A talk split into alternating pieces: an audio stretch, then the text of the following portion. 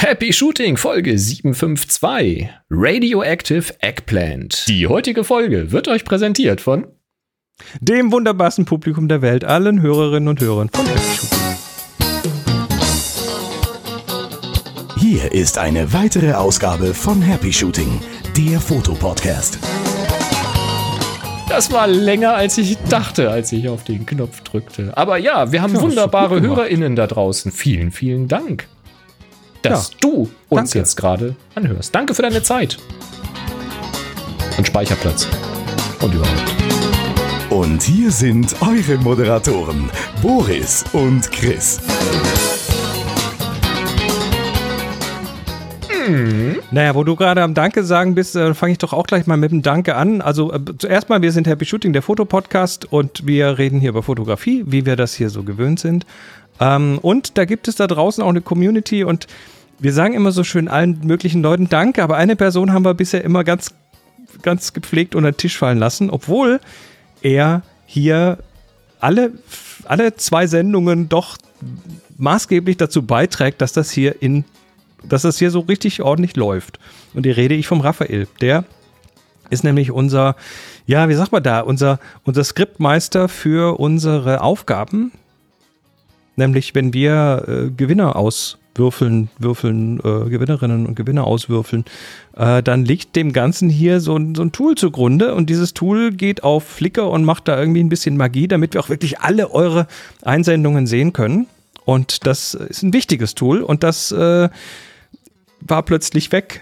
Also nicht weg, sondern da war irgendwie was mit der PHP-Version und so, war irgendwas ganz komisch. Und da haben wir ganz kurz geschwitzt. So, gut, dass wir das vor der Sendung gemerkt haben. Und dann hat Raphael, ich meine, er hat jetzt wohl nicht viel gemacht. Er hat halt irgendwo draufgeklickt und gesagt, Version hochfahren und fertig. Aber immerhin, Raphael ist unser Unsung Hero des Tages, weil ohne ihn würde alles nicht so flutschen. Und das ist super. Also danke, Raphael. Das hilft bei den Aufgaben echt enorm. Tolles Tool. Vielen, vielen Dank dafür. Und danke für diese wahnsinnig schnelle Reaktion. E-Mail geschrieben und irgendwie, ich glaube, das lief schon, bevor mir geantwortet hatte. Also das ist klasse. Ja, das nächste Danke gilt euch, und zwar haben wir ja in den letzten Sendungen, also einmal hier in der Sendung auf die UNO-Flüchtlingshilfe hingewiesen und auf die Spenden, und haben auch selber Spenden eingesammelt, auch in unserer letzten Mittwoch in der locker fluffigen Fotoshow, die übrigens nächste Woche Mittwoch dann wieder kommt, also gleich mal in den Kalender eintragen, und haben euch um Spenden gebeten, die wir dann auch weitergegeben haben. Alle, die direkt gespendet haben, ihr seid die Besten. Aber es sind auch hier auf dem Stream und so weiter, sind dann doch noch Spenden reingekommen zu diesem Thema. Wir haben dann einfach mal eigenmächtig alle Spenden, die wir auch bei Happy Shooting bis einschließlich Sonntag für diesen Monat zusammenbekommen haben, nochmal dazu genommen. Und sind dann bei knapp 237 € gelandet. Und das haben wir beide dann noch aufgerundet auf 500 €. Und diese 500 € sind jetzt bei der UNO-Flüchtlingshilfe, bei der Ukraine-Hilfe. Da sind sie, glaube ich, gut aufgehoben. Ohne euch wäre das nicht so viel geworden. Also dafür auch ein herzliches Danke. Hier nochmal UNO-Flüchtlingshilfe, uno-flüchtlingshilfe.de. Wer dann noch etwas geben möchte. Noch ein Thema. Du hast, glaube ich, den Intro-Block etwas übersprungen, wie man hier denn so mitmachen könnte, wenn man denn möchte. Ach, das wissen die Leute doch. Das wissen die doch alle. Aber gut, wir sind Happy Shooting. Siehst du? Jetzt, wenn du hier mir quasi parallel hier, dann ist das ja nicht vorbereitet. Ihr könnt hier live mitmachen, Happy Shooting im Slack-Kanal, dienstags 18 Uhr. Falls ihr Fragen habt, Slack-Kanal HS-Fragen, Twitter, #HS-Frage oder Audio-Video an info@happyshooting.de. Ganz wichtig. War das gut? Ja, noch ganz kurz, noch ein Ukraine-Thema, was auch ein Foto-Thema ist ein Stück weit, was ich nicht wusste, was ich erst heute rausgefunden habe. Wir ich sag mal so, wir betrachten ja die Software, die von Skylum kommt, immer so ein bisschen skeptisch.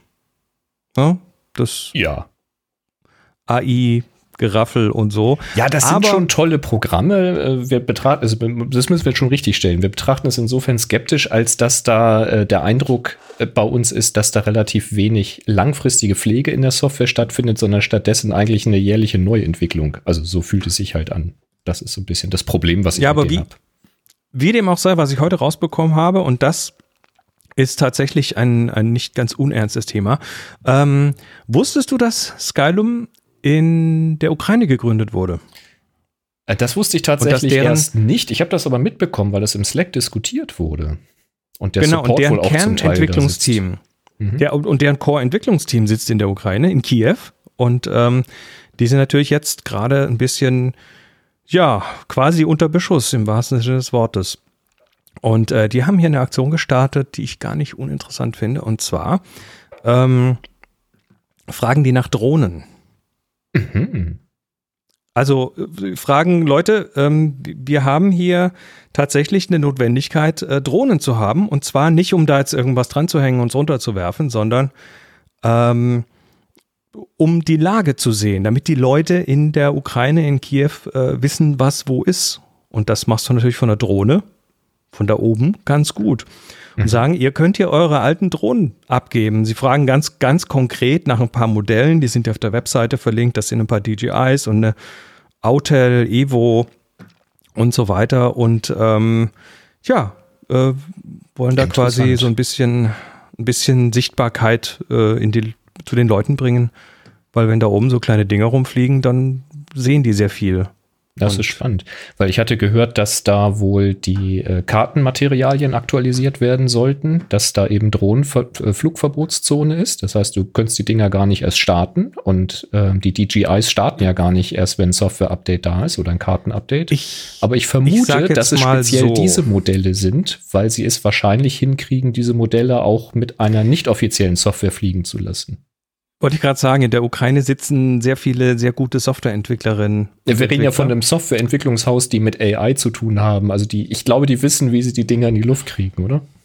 Ich denke, das schaffen die ja. Insofern ist das wahrscheinlich der Grund für die Liste dieser konkreten Modelle. Also wer sich jetzt eine Drohne vorletztes Weihnachten gekauft hat und gemerkt hat, dass er die irgendwie nur dreimal geflogen hat, das wäre jetzt eine mögliche. Da könnte sie helfen. Eine mögliche Anwendung dafür, eine gute Anwendung. Und da gibt es eine E-Mail-Adresse in diesem Post und da kriegt man dann weitere Infos, wie man es hinschicken kann. Toll. Ziemlich abgefahren, finde ich das. Mhm. Wo wir bei Software sind, du hast auch noch was gefunden und zwar zu Capture One, wir sprachen schon drüber, da war angekündigt so für dieses Jahr, dass eine iPad-Version kommen soll, um eben die Fotos mobil zu bearbeiten, ähnlich wie das eben Lightroom Mobile ja seit einiger Zeit tut. Und da war natürlich noch viel Spekulation im Raum und Überlegung, wie machen sie das wohl, wie kommen die Bilder da drauf, wird es einen Cloud-Zwang geben, wird es einen Abo-Zwang geben und so weiter.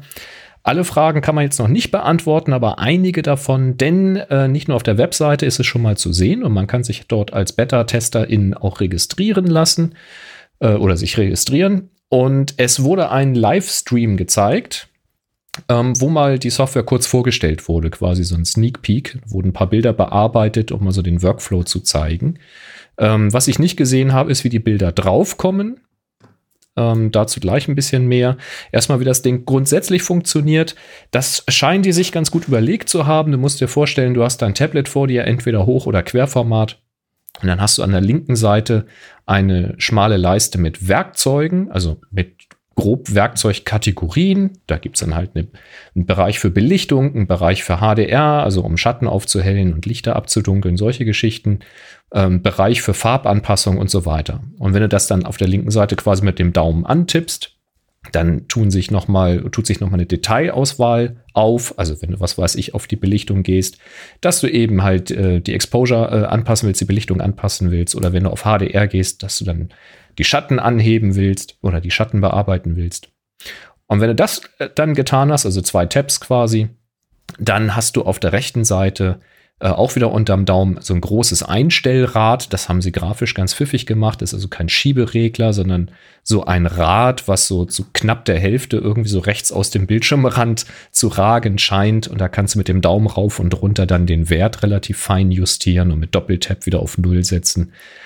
Soweit ganz pfiffig gemacht. Und wenn es noch irgendwelche weiteren Detailwerkzeuge gibt oder Einstellungsparameter gibt, dann sind die eben auch auf der rechten Seite zu finden, um dann zu wählen, was man machen möchte. Ganz nett. Also auch wenn du zum Beispiel Farben anpassen willst, dann hast du halt auf der linken Seite die Möglichkeit zu sagen, ob du jetzt Helligkeit, Sättigung oder Farbwert bearbeiten willst. Und dann hast du rechts eben entsprechend die Wahl, einen Farbpicker zu nehmen und die Farbe auszuwählen und dann den Wert entsprechend einzustellen. Also soweit irgendwie alles ganz, ganz nett. Lief auch sehr flüssig da in der Demonstration, also wirklich ohne Wartezeit konntest du halt sehen, wie das Bild aktualisiert wurde. Alles schön. Wir haben im Slack vermutet, dass dort Sessions ausgetauscht werden, also nicht ein ganzer Katalog, sondern eben eine Session. Da kommt jetzt wahrscheinlich Capture One zugute, dass sie eben aus dieser Studio-Ecke kommen. Und damals gab es ja nur Sessions. Eine Sessions ist einfach nur ein Stapel von Bilddateien und ein paar Anpassungsdateien, die einfach so kopiert werden können. Also auch schon mit dem Desktop Capture One ist das so. Das ist natürlich ganz sinnvoll, wenn du jetzt halt auf deinem iPad eben deine Session, also deine Fotosession, deine Fotografie des Tages bearbeiten willst. Haben sie auch gesagt, so HochzeitsfotografInnen, wenn die dann eben fertig sind, dann importieren sie vielleicht am Abend noch die Bilder und können dann schon mal schnell ein paar Fotos bearbeiten oder sogar noch am Abend währenddessen schon die ersten Bilder mal so grob vorbearbeiten und raushauen. Das ist natürlich eine schöne Sache. Und da vermuten wir, dass der Austausch zwischen Desktop und iPad dann übers Netzwerk stattfinden könnte. Weil es gibt ja jetzt nicht irgendwie das Gerät am Desktop anschließen und dann Verzeichnis zum Bilder kopieren oder sowas. Und von Cloud war auch nicht die Rede. Also es wird da keinen Cloud-Zwang geben. Also vermute ich halt, dass in der Desktop-Version einfach, wenn du die iPad-App gestartet hast, ein Eintrag dort auftaucht, wo du dann eben eine Liste der Bilder siehst und die hin und her transportieren kannst. So stelle ich mir das irgendwie vor. Oder wenn du eine Session auf dem Desktop hast, dass du sagst, hier exportier mal aufs iPad oder umgekehrt. Irgendwie so stelle ich mir das vor. Es gibt natürlich noch ein paar Einschränkungen. Und zwar werden am Anfang nur so einige Werkzeuge zur Verfügung stehen. Also sicherlich genug, um mal eine Belichtung anzupassen, Lichter, Schatten und so weiter. Was ich zum Beispiel nicht gesehen habe, ist eine Gradationskurve. Vielleicht wurde sie nur nicht gezeigt oder ich war zu spät im Livestream. Definitiv werden noch keine Ebenen verfügbar sein. Und das bedeutet meines Wissens, dass du dann keine Verlaufsfilter hast, keine Pinselanpassung, also keine Maskierungen hast im ersten Schritt. Das soll kommen, haben sie gesagt, aber erstmal eben nicht. Und das hat mich gewundert. Ich meine, klar musst du erstmal, wenn du eine Software entwickelst, irgendwo anfangen und erstmal das minimal umfangreichste Produkt machen, was du verkaufen kannst, sinnvollerweise. Das werden sie getan haben. Aber gerade am Tablet finde ich halt gerade den Pinsel so interessant, weil du im Zweifel mit dem Finger oder mit dem Pencil im Bild wirklich direkt arbeitest. Das hat mir bei Lightroom Mobile am großen iPad ganz gut gefallen, weil dann bearbeitet man ein Bild einfach völlig anders oder ja, hat nicht so eine Hemmung davor, einfach mal ein paar mehr Pinselstriche zu machen, um irgendwelche Details noch mal rauszuholen. Naja. Also das wird erst später kommen. Naja. Cloud übrigens war oft gewünscht. Also einige wollen wohl auch gerne mit der Cloud arbeiten. Das haben sie als Wunsch notiert. Ist aber auch erstmal nicht drin. Finde ich persönlich positiv, weil bei Lightroom geht es ja gar nicht ohne die Cloud. Du musst ja über die Creative Cloud synchronisieren, die RAW-Dateien. Das finde ich ehrlich gesagt ein bisschen doof. Weil es gibt nun mal eben auch Shootings, die willst du nicht in der Cloud liegen haben. Was machst du denn für Shootings? Ja, ob ich sie mache, das sei ja mal dahingestellt. Aber also es gibt einfach vertrauliche Bilder und das geht einfach in meinen Augen nicht. Ne? Und allein die Tatsache, dass es passieren könnte, dass der falsche Klient die Bilder sieht, das ist einfach kompletter Kappes. Da finde ich den Ansatz, hier über diese Sessions zu gehen, wenn es so ist, aber das sieht danach aus, einfach den sehr, sehr eleganteren Weg und praktikableren Weg. Finde ich gut. Also, ich habe hier mal aufgeschrieben, eine vorsichtige Meinungsbildung nach dem Livestream. Sieht soweit gut aus. Diese Geschichte mit den Sessions gefällt mir ganz gut. Aber ich frage mich genau wie bei Lightroom Mobile, ob das überhaupt noch notwendig und zeitgemäß ist. Weil ja, mit dem Tablet hast du den Vorteil, dass du am Bild arbeiten kannst. Also wenn denn hier die Masken mal kommen mit dem Pinsel und so weiter. Bei Lightroom Mobile geht das. Aber der große Vorteil wäre für mich eben damals gewesen, ein leichtes, kleines Gerät unterwegs zu haben, ohne Lüfter, was performant genug ist, um Bilder zu bearbeiten. Und jetzt gibt es aber so ein MacBook Air, was ich hier stehen habe, was genauso leistungsfähig ist, wenn nicht leistungsfähiger. Ja, und ich kann die Desktop-Version mit allen Werkzeugen benutzen. Ja, also, aber mehr Leute haben Tablets als Laptops. Die Tablets, ja, aber wird das so bleiben? Ja, mit Sicherheit. Die Tablets werden guck dir doch mal an, was die heute an Prozessoren in die Tablets packen. Also, guck dir an, was sie in die MacBooks packen. Da bist du auf der Entwicklerschiene, aber nicht auf der Userschiene. Weil ja, ich stelle die Frage mal so in den Raum. Ja, ich glaube nicht, dass das sinnvoll ist, das nur auf dem, also ich glaube, es ist sinnvoll, es auch auf dem Tablet anzubieten, selbst wenn es irgendwie in irgendeiner Form dann ein bisschen abgespeckt sein sollte. Ich bin da wirklich gespannt, wie sich das weiterentwickelt. Also bei Lightroom Mobile nehme ich in letzter Zeit, und mit letzter Zeit meine ich Monate, irgendwie überhaupt gar keine Weiterentwicklung mehr wahr. Das scheint absolut zu stagnieren. Keine Ahnung, was da im Hintergrund köchelt. Ich weiß es nicht. Also ich habe es mir angeguckt. Ich habe es auf dem großen iPad gesehen bei den Klostergeistern auf dem 12 Zoll. Und fand das toll. Natürlich fand ich das toll. Aber es gab ja auch keine Alternative. Das war flüssiger zu bearbeiten als an meinem i7 MacBook. Jetzt habe ich hier ein M1 MacBook Air. Das lüftet nicht. Das hält auch den Tag über durch. Ich habe die Desktop-Variante von Lightroom immer dabei. Ich kann die Speicherkarte reinlegen, importieren, genau wie ich das am Mac Pro mache. Aber kann sie dann eben zu Hause direkt ins NAS exportieren, ohne irgendwelche Klimmzüge über die Cloud zu machen. Also ich für mich ganz persönlich finde keine Rechtfertigung, das jetzt zwingend mit einem iPad machen zu wollen, so cool es halt wäre, das Ding in der Hand zu halten, wie so ein Buch halt und da drauf rumzupainten. Ich weiß es nicht, ob das schreibt mal bitte, happyshooting.de, Folge 752 ist das. Wie seht ihr das? Also ist das für euch noch ein Ding oder sagt ihr, also die M1 haben eigentlich jetzt den Nutzen fürs iPad für euch dann auch verdrängt, weil ihr dann halt gleich die Desktop-Variante verwendet. Fände ich mal ein interessantes Stimmungsbild. Wir müssen jetzt eine Umfrage machen können. Das müssen wir so bei der nächsten Locker-Flocking mal machen. Ja, da können wir Polls machen, bis der Arzt kommt. Bis alles brennt. Genau. Na gut, also Capture One für iPad. Ich habe noch was in eigener Sache.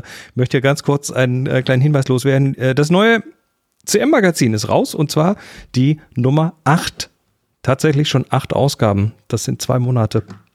Jedes Wochenende eine neue Ausgabe. Da rede ich unter anderem über ein Elektromobil-Thema, die Treibhausgasminderungsquote. Alle, die elektrisch fahren, haben damit schon mal irgendwie Berührung gehabt wahrscheinlich, diese THG-Quote. Mit Holgi rede ich über Elektroautos und dass man die tatsächlich abwürgen kann. Okay. Ist kein Scheiß. Dann ein Fotothema, und zwar mit Moni. Waren wir beide fotografieren, haben 2, ich sag mal, gleiche Bilder gemacht, die aber unterschiedlicher kaum sein könnten. Und da haben wir es ein bisschen drüber. Natürlich alles auch nochmal hier schriftlich. Und letztendlich nochmal ein Elektromobilitätsthema mit Moni. Das Ganze auf cmmagazin.com und ja, in der Unterstützerversion dann auch mit Podcast. Das heißt, man kann jetzt auch tatsächlich so einen eigenen persönlichen Podcast bekommen für einen Podcatcher und dann jedes Wochenende auch noch einen Podcast dazu hören. Mhm. cmmagazin.com. Schick. So viel in eigener Sache, und damit kommen wir zum nächsten Thema. Du hast fotografiert. Ja, was? Ja. Du hast fotografiert? Völlig verrückt. Wie? Was? Ja, ja. Draußen. Ne? Erzähl mal. Ist immer noch Pandemie. Ja, ich wurde angefragt, für eine Hochzeit zu fotografieren dieses Jahr. Und da haben wir ein Kennenlernen-Shooting gemacht, vorne ab. Und habe ich überlegt, wo wir uns da treffen. Und dann sind wir hier zur Plesse-Burgruine gefahren und haben da ein paar Bilder Die kenne ich. Da war ich schon. Da haben wir schon Workshops gemacht da. Also zumindest Ausflüge vom Workshop dorthin. Und da wollte ich mal ein bisschen was dazu erzählen, so wie das so abläuft. So ein paar Tipps und Tricks oder Entwarnung, wenn es bei euch vielleicht mal ein bisschen hakt oder fluppt, dass das halt völlig normal ist. Wie ist das? Da hast du halt ein junges Pärchen vor der Kamera, die plötzlich halt einen Fotografen gebucht haben und jetzt sollen sie sich vor die Kamera stellen. Und das ist natürlich ein bisschen was anderes, als irgendwie die Selfie-Kamera vor sich zu halten. Oder in einer Party-Laune irgendwie Fotos zu machen. Die waren schon ein bisschen nervös, aber total süß. Und naja, du stehst da halt mit der Kamera, mit dem großen Objektiv. Ne? Ich hatte das 70-200-2.8. Wenn du da vorne reinguckst, das ist halt ein großes, dunkles Loch. Das ist halt erstmal ein bisschen beängstigend. Und es kommen natürlich so die Klassiker. Ich sehe sowieso immer schlecht auf Fotos aus. Das ist ganz klar. Das sollte man auch gar nicht großartig diskutieren mit den Leuten. Also wenn euch irgendwie jemand sagt, ja, ich sehe immer so schrecklich aus und so. Einfach beruhigen und sagen, wir machen mal ein paar Bilder. Schauen wir mal, genau. So ein paar Sprüche kommen halt immer. Am Ende des Tages hilft es halt nichts. Du musst die Leute ein bisschen so ins kalte Wasser schubsen. Dann musst du sagen, wir legen jetzt einfach mal los. Und dann hilft es natürlich, wenn du beim Fotografieren eine ungefähre Vorstellung davon hast, was du machen willst oder zumindest gut vorgeben kannst, dass du weißt, was du machen möchtest. Und da hilft es natürlich, wenn man halt so ein bisschen... Fake it till you make it. Natürlich. Und dabei hilft natürlich wiederum, wenn du so einen Rucksack mit Werkzeug dabei hast. Also wenn du Ideen halt hast, so ein paar Standards, die halt funktionieren. Wenn du ungefähr weißt, wie du das Pärchen aufbauen möchtest oder welche Bilder du erreichen willst. Das hilft halt. Machen wir auf den Workshops ja immer so ein paar Übungen, auch zum Posing und so, ein paar Ideen zu finden. Und wenn man so ein paar Ideen hat, dann kann man diese Idee eben nehmen und dann eben darauf aufbauend weiterentwickeln. Und da ich halt gemerkt hatte, dass die ein bisschen nervös sind, die beiden, haben wir erstmal mit einer ganz, ganz simplen Szene angefangen. Einfach erstmal hinstellen, erstmal gucken. Ich habe erstmal die Belichtung gemacht, ein paar Testbilder gemacht, ein bisschen unterhalten mit denen. Und dann einfach, ich sag mal, nicht wild zutexten, aber schon immer mal wieder eine Anweisung geben, so dreht euch mal so rum, dreht euch mal so rum, macht mal die Nase ein bisschen hier rüber, ein bisschen hier rüber. Gibt es verschiedene Methoden, wie man das erreichen kann. Das wird jetzt ein bisschen sehr ins Detail gehen. Aber einfach beschäftigen, dass ihr halt nicht mehr zu sehr darüber nachdenken, dass sie vor der Kamera nicht gut aussehen oder dass das gerade eine etwas komische Situation ist, in der sie sich befinden, plötzlich in der Modelposition zu sein, sondern einfach eine Anweisung geben, damit sie vor der Kamera immer wissen, was sie jetzt gerade zu tun haben oder dass sie auch etwas zu tun haben. Oder eben auch mal nicht. Also kann man auch mal sagen, entspannt euch wieder oder schaut mal, auch mal Bilder zeigen, um so ein bisschen das Vertrauen aufzubauen. Das war auch eben das Ding, wenn man mal so ein Bild dann zeigt, dann kommen halt auch wieder so Klassiker wie, oh, das ist ja cool, wenn man mal eine richtige Kamera nimmt, was damit so möglich ist. Kann man natürlich sagen, ich habe der Kamera alles beigebracht, was sie weiß. Also, aber auch das muss man nicht weiter ausdiskutieren. Ja, mit einer guten Kamera und einem großen Objektiv kannst du natürlich eine bessere Unschärfe im Hintergrund zaubern als mit einem Smartphone und so. Also so ganz aus der hohlen Hand ist es ja nicht gegriffen. Aber es sind immer so die Klassiker. Sollte man sich nicht von kränken lassen, weil man weiß ja, wie man diese große Kamera bedient. Und das ist ja auch schon was wert. Und dann eben so ein bisschen drauf achten, wie das Paar reagiert. Weil das ist sehr, sehr unterschiedlich. Also auch ob ihr Einzelpersonen oder Paare davor habt, das ist kein großer Unterschied, aber die Leute reagieren unterschiedlich. Ich habe zum Beispiel Leute, wenn ich denen sage, schaut euch mal an, dann schauen die sich an. Und wenn ich sage, und jetzt dreht ihr euch mal mit dem Kopf ganz lang oder schaut mit dem Kopf langsam zu mir rüber, dreht den Kopf langsam zu mir, so als Ansage. Dann gibt es Leute, die drehen den Kopf innerhalb von einer halben Sekunde zu mir und finden das langsam. Oder es gibt ein paar wie dieses hier, was ich echt geil fand, die wirklich in Zeitlupe über mehrere Sekunden ganz langsam ihren Kopf zu mir gedreht haben. Und das auch noch synchron. Also das Paar funktioniert auf alle Fälle sehr gut zusammen. Und das ist dann für mich immer schon so ein Indikator, was kann ich ansagen oder wie muss ich das denen ansagen? Muss ich sagen, noch langsamer oder ganz langsam? Oder kann ich sagen, oh, ein bisschen schneller? Also mal so ein bisschen so ein Gefühl kriegen für den Rhythmus, den die beiden als normal empfinden. So, da muss man so ein bisschen sich mit eingrooven. Das gleiche gilt dann so bei Ansagen, das Kinn ein bisschen runternehmen, ein bisschen raufnehmen, die Nase ein bisschen zu mir oder die Nase darüber. Funktioniert das mit diese Richtung oder muss ich eben sagen, schau mal zum Baum, schau mal zur Tür, solche Geschichten. Man muss halt gucken, welchen Level der Kommunikation kriege ich mit denen, sodass die nicht überfordert sind, sondern sich eben wohlfühlen da vor der Kamera. Einfach man probiert ein paar Dinge aus und dann hat man relativ schnell raus, was mit denen funktioniert.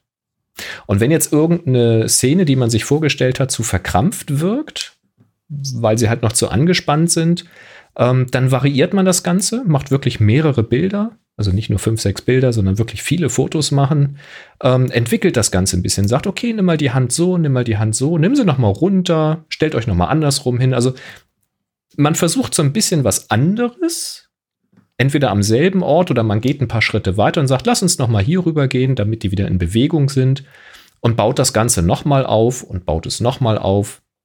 Und dann werden die schon von sich aus lockerer, weil sie plötzlich eine Wiederholung haben. Also wir haben zum Beispiel die Standorte gewechselt und haben eben geguckt, was können wir hier machen, was können wir da machen, was können wir dort machen. Und beim ersten Mal waren sie noch sehr nervös und verkrampft, beim zweiten Mal war schon ein bisschen klarer, wie wir kommunizieren und spätestens beim dritten Mal fing es auch an, hatte ich so den Eindruck, auch auf der anderen Seite deutlich mehr Spaß zu machen, weil jetzt klar war, okay, da kommt wirklich was dabei raus und da funktioniert wirklich was. Und dann lief es und dann ging es richtig rund. Und da habe ich hier mal ein Beispiel von einer Szene, wie ich das Ganze aufgebaut habe. Was mich jetzt ein bisschen ärgert, die Bilder, die ihr jetzt im Stream seht, die haben weder von den Farben noch von dem Kontrast irgendwas mit dem zu tun, was ich hier bei mir auf dem Bildschirm sehe. Das ist jetzt hier ziemlich überbelichtet, so wie ich das sehe. Ja, es ist ein überbelichtetes Bild, aber ich habe hier Zeichnung an allen Ecken und Enden. Also es ist nicht überstrahlt. Ich habe hier aber irgendein Problem mit den Farbprofilen über die HDMI-Ausgabe hier in den Videomixer und ich krieg's nicht gelöst. Also ignoriert mal die Farben, die ihr hier seht und ignoriert mal diesen überheftigen Kontrast. Das Bild sieht so nicht aus. Mir geht es aber nicht um das fertige Bild, sondern mir geht es um die Interaktion mit dem Paar. Du siehst hier diesen Bogen. Wer die Plesseburg kennt, wer jetzt auf diesem Workshop schon mal war, der weiß, da ist so eine ganz lange Galerie. Das ist ein ganz langer Weg zur Burg. Da sind überall diese Schießscharten, diese in diesen Bögen drin.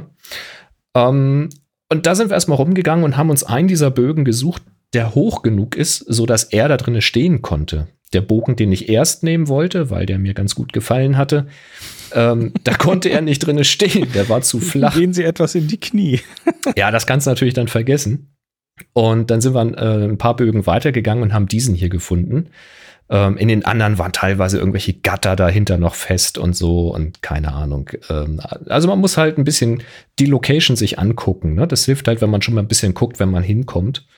Ja, das haben wir uns dann genommen. Ich habe die beiden erstmal dahingestellt, habe sie da an die Wand gelehnt, ihnen da vorgestellt.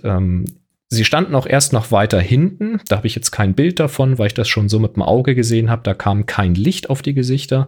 Und dann habe ich sie ein bisschen weiter nach vorne geholt. Also dieses ist nicht super tief, dieser Erker hier oder wie ich auch mal das nennen will, aber schon tief genug, dass dann Schatten nach hinten reingefallen ist. Also habe sie ein bisschen nach vorne geholt und erstmal hingestellt und dieses erste Bild hier gemacht, um meine Belichtung zu prüfen. Und ja, das ist natürlich zu hell gewesen. Also habe ich die Belichtung aufs Gesicht genommen. Das ist, was ich hier im Videostream sehe, es hat echt überhaupt nichts mit dem Original zu tun. Stellt euch vor, ihr seht einfach Gesichtsfarben, die nicht überstrahlt sind hier. Das hilft jetzt vor allem denen, die das als Podcast hören. Es ist schlimm. Also ich habe jetzt auf die Gesichter belichtet Also quasi eine zweite Belichtung gemacht als Testschuss und bei der Gelegenheit auch noch einen anderen Ausschnitt gewählt. So hatte ich für mich zwei Fliegen mit einer Klappe geschlagen. Ich konnte mal gucken, wie das in der Totalen aussieht, indem ich den ganzen Bogen habe und das Paar rechts an dem Bogen quasi ganz an den Bildrand stelle. Dann hat man links ein bisschen Platz für Text, wenn man das möchte. Und wie es eben aussieht, wenn ich wirklich ganz nah ranzoome, um wirklich so einen sehr intimen Ausschnitt zu haben von den beiden. Eben nur so Kopf, Schulter bis zum Brustbereich, so bis knapp an den Bauch ran. Und dann war quasi nach zwei Schüssen war die Belichtung klar und ich wusste schon mal, wie die Ausschnitte wirken und konnte dann loslegen. Und dann habe ich denen eben gesagt, okay, dann haltet euch mal an der Hand, schaut euch mal an. Und dann haben sie da erstmal gestanden. Dann habe ich überlegt, so wie kann ich diesen Augenblick jetzt etwas prickelnder gestalten? Und habe gesagt, okay, dann steckt mal die Köpfe zusammen, so flüstert ihr mal was ins Ohr.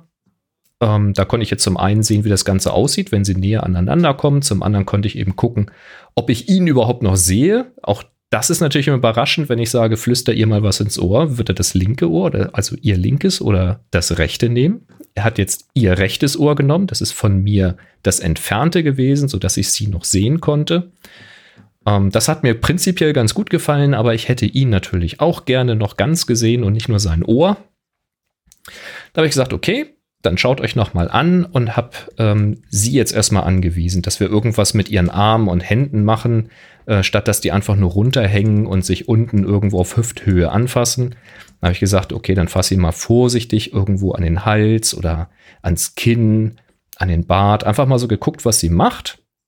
Und auch ein bisschen drauf geachtet, dass sie die Hand ein bisschen locker hält. Hier sind die Finger noch relativ steif. Einfach mal so ein bisschen am Bart gestreichelt. Schönes Porträt von den beiden rechts am Bildrand. Sie schauen sich beide an. Hier habe ich dann auch schon seine Hand bewegt und habe gesagt, okay, fass sie auch mal an die Hüfte. So, nimm sie mal an den Arm. Da ist seine Hand noch relativ steif. Das Ganze hat sich dann ein bisschen weiterentwickelt. Die beiden wurden etwas entspannter. Es ist auch lustig zu sehen, wenn Paare, die sich wirklich sehr gerne haben, plötzlich wirklich länger anschauen und sich länger in die Augen gucken. Da passieren Dinge, mit denen die beiden selbst nicht rechnen. Das ist, finde ich, sehr schön. Das Ganze ging dann noch ein bisschen weiter. Hier wird es dann schon etwas intimer. Mal hochkant ausprobiert das Ganze, damit ich auch beide Hände im Bild habe. Die beiden schauen sich an. Sehr enger Bildausschnitt, sodass man nur ein bisschen von dem Gemäuer sieht. Hat mir auch ganz gut gefallen. Aber das war mir immer noch so ein bisschen, ja, seine Hand noch zu steif, ihre noch ein bisschen zu, ja, es passte noch nicht so richtig.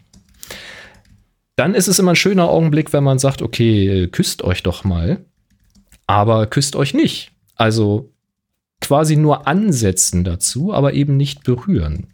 Weil was bei einem richtigen Kuss passiert, ist normalerweise, dass die Nasen irgendwo an die Wange oder gegeneinander drücken. Das sieht dann nicht so schön aus auf dem Bild. Aber der Moment kurz davor, den finde ich immer knisternder. Dann haben wir das Ganze weitergemacht, habe gesagt, okay, dann fass mal eben nicht ins Gesicht, sondern eben hinten an den Kopf. Also zieh ein bisschen zu dir ran. Das fand ich dann sehr schön. Und dann habe ich seine Hand noch bewegt. Hier sieht man den Unterschied vorher und nachher. Hier hat er die Hand noch relativ gerade an der Hüfte. Dann habe ich gesagt, okay, nimm sie mal wirklich richtig in den Arm. Zieh sie auch ein bisschen zu dir oder zieh dich zu ihr. Das fand ich dann eigentlich ein sehr schönes Bild. Schönes Motiv. Und das Ganze dann nochmal in der Totalen. Dass man den Bogen nochmal sieht, wo wir da waren. Dass man vielleicht noch Platz für Text hat. Und dass das Ganze ja, und ein etwas interessanteres Bild ist mit den beiden außerhalb von der Bildmitte. Kann man sich ja so ein bisschen eine filmartige Szene oder so etwas darunter vorstellen. Ja, so haben wir dieses Bild aufgebaut. Irgendwann muss ich hier mal ich muss mal gucken, warum das hier mit diesem Farbschema in diesem HDMI so schrecklich aussieht, ganz fürchterlich. Ja, so haben wir das aufgebaut und da sind natürlich noch mehr Bilder auf dem Weg dahin entstanden. Also von dem ersten bis zu dem letzten Bild, da sind noch einige Bilder entstanden. Das war jetzt nur mal so ein Ausschnitt, wie es dahin gekommen ist. Aber es hat nicht so lange gedauert, sondern es ging halt immer bisschen eine Ansage, bisschen eine Ansage, bisschen eine Ansage. Nicht zu hektisch, damit die beiden schon so ein bisschen das Gefühl nicht verlieren, was sie da füreinander auch zeigen sollen an der Stelle. Ein bisschen ins Träumen kommen, dann auch mal gesagt, mach die Augen ruhig mal zu. Genieß den Augenblick. Und dann kam ein sehr, sehr schönes Foto dabei raus. Und gab noch mehr Fotos an anderen Stellen, aber das kann man vielleicht zu einem anderen Zeitpunkt mal rauskramen, wenn euch das interessiert, so etwas, wie so ein Shooting abläuft. Ja, das war sehr schön. Und dann habe ich natürlich, das ist gleich so mein kleines nächstes Thema hinten dran, die Fotos natürlich bearbeitet, ausgewählt, also ausgewählt, bearbeitet, und dann eben denen einen Link geschickt zu einer Galerie mit diesen Bildern. Habe gedacht, na mal gucken, ob denen das gefällt. Also auch mit meiner Bearbeitung da drauf. Und dann kam eine Antwort zurück, auf die ich ein ganz kleines bisschen stolz bin. Deswegen möchte ich sie vorlesen, weil ich sehr, sehr dankbar bin. Ich dachte, es kam so, oh Gott. Oh Gott. Kam auch. Oh mein Gott kam zurück. Ach so. Hallo Boris, oh mein Gott, die Bilder sind sowas von wunderschön. Wie zu erwarten war, übertreffen sie unsere Vorstellung. Damit ist für uns ja wohl mehr als klar, dass wir, uns zu unserer Hochzeit nochmal sehen, wenn du willst. Natürlich will ich. Wir fanden den Nachmittag auch sehr schön. Wir wissen außerdem gar nicht, wie wir dir dafür jetzt schon danken können. Uns hast du jedenfalls sowas von umgehauen. Vielen Dank für deine Zeit und deine Mühe und alles weitere. Ja, und so weiter. Das hat mir echt gefallen und ja, was ihr jetzt schon für mich tun könnt, habt ihr schon getan, denn so ein Lob ist natürlich auch ein Lohn. Das macht natürlich dann auch Spaß.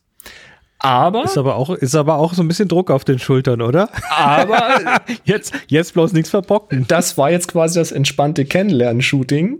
Und der große Tag, der natürlich in diesem Fall an einer Location stattfinden wird, die ich noch überhaupt nicht kenne, wo ich auch erst hinreisen muss, wo eine komplette Reportage geplant ist, so mit Getting Ready. Und ach, du siehst vorher nicht die Location? Nein, die ist zu weit weg.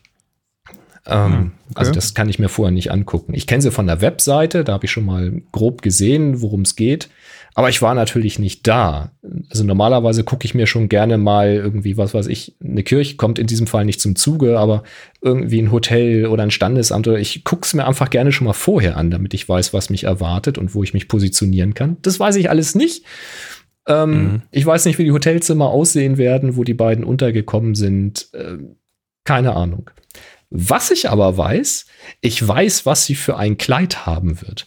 Und ich werde es dir, lieber künftiger Bräutigam, weiterhin nicht verraten. Das ist bei mir sicher. Das war nämlich total lustig, weil ich wollte natürlich ungefähr wissen, worauf ich mich einstellen kann, so beim Paar-Shooting. Ne? So was kannst du mit denen machen. Das hängt ja ein bisschen davon ab, was die dann auch anhaben an Klamotten. Und er weiß tatsächlich eben nicht, was sie trägt, aber sie hat mir dann auf dem Handy Fotos gezeigt von der Anprobe. Ja, freue ich mich drauf. Das wird toll. Ja, und wie gesagt, so ein fettes Lob, das ist natürlich so, ich habe hier aufgeschrieben, no pressure. Ja. Also, ja, ihr zwei, ich gebe mir Mühe, das noch zu toppen und es nicht zu verkacken. Danke fürs Lob. Wie geht ihr mit sowas um? Also, ich freue mich ja über Lob. Ich finde das total klasse und ich nehme das auch dankend an. Es baut natürlich auch ein bisschen Druck auf an der Stelle. Tja. Schönes gut. Ding. Lass uns über Farben reden. Ja, gerne. Zum Beispiel, wie ich die von dem Notebook richtig kriege. Das ist noch was ganz anderes. Nee, es geht um so Sachen, wenn du irgendwo am Rechner bist und was bastelst und irgendwas mit Farben tun möchtest, dann kannst du da, also ich sag mal, Beispiel, baust eine Website oder baust eine Broschüre, machst irgendwo was, wo halt Farben eine Rolle spielen, und Farben spielen eigentlich überall eine Rolle. Und da gucke ich mich ab und zu mal so nach Tools um. Was gibt's denn da gerade so? Was gibt's dann so online mit irgendwelchen Farbpaletten, Generatoren und sonstigen Geschichten? Da gab's früher das Cooler von Adobe, das heißt jetzt Color von Adobe, aber ich dachte, ich guck mal so im Bereich außerhalb von Adobe, was da sonst so ist, und bin über Color Inspo gestolpert. Mhm. Color Inspo, also Inspo wahrscheinlich für Inspiration. Und ich mache das mal ein bisschen größer hier im Video, dann sieht man das auch. Und das ist so, das hat so diverse Tools und diverse Farbpaletten, die man hier sich runterladen kann. Also das ist einfach mal eine Sammlung, eine interessante Sammlung. Und wenn man dann eine gefunden hat, kann man sich relativ einfach die Farben rauskopieren, einfach draufklicken, kopieren. Dann holt er sich diesen Hexwert in Farben raus, den man dann simpel verwenden kann. Immer praktisch, ja. Und ist immer praktisch und in diesem Fall eben tatsächlich mit einem Klick quasi dann auf die einzelne Farbe. Cool. Aber es gibt auch so ein paar Color Tools und da haben wir so ein bisschen rumgespielt. Ja, das klassische Color Wheel natürlich. Kannst hier direkt im Browser dann irgendwelche hier zum Beispiel eine analoge Farbauswahl, der nimmt dann hier 5 Felder und passt die an und du hast entsprechend die Farben drin stehen oder monochromatische Farbauswahl mit verschiedenen Sättigungen und Helligkeiten für verschiedene Farben oder die klassische Triade, also oder Komplementärfarben. Kennen wir alles, haben wir alle schon mal irgendwie mitgespielt. Ist ganz cool. Und dann bin ich bei einem Farbtool gelandet, was ich total lustig finde. Das heißt Color Name at Mouse Pointer. Da hast du hier ein Feld und kannst dann mit einem Mauspointer auf diesem Feld rumfahren und hast quasi alle paar Pixel einen neuen Farbnamen. Und ich weiß nicht, wo die herkommen, aber sie sind, also hier Radioactive Eggplant zum Beispiel, finde ich, passt total gut zu der Farbe. Oder Kind Magenta oder Hot Magenta oder Awkward Purple. Ich habe mich ja totgelacht. Kannst dir dann auch draufklicken, kannst dann also einzelne Farben markieren. Aggressive Baby Blue. Mhm. Kommt hin, ne? Das ist interessant, ja.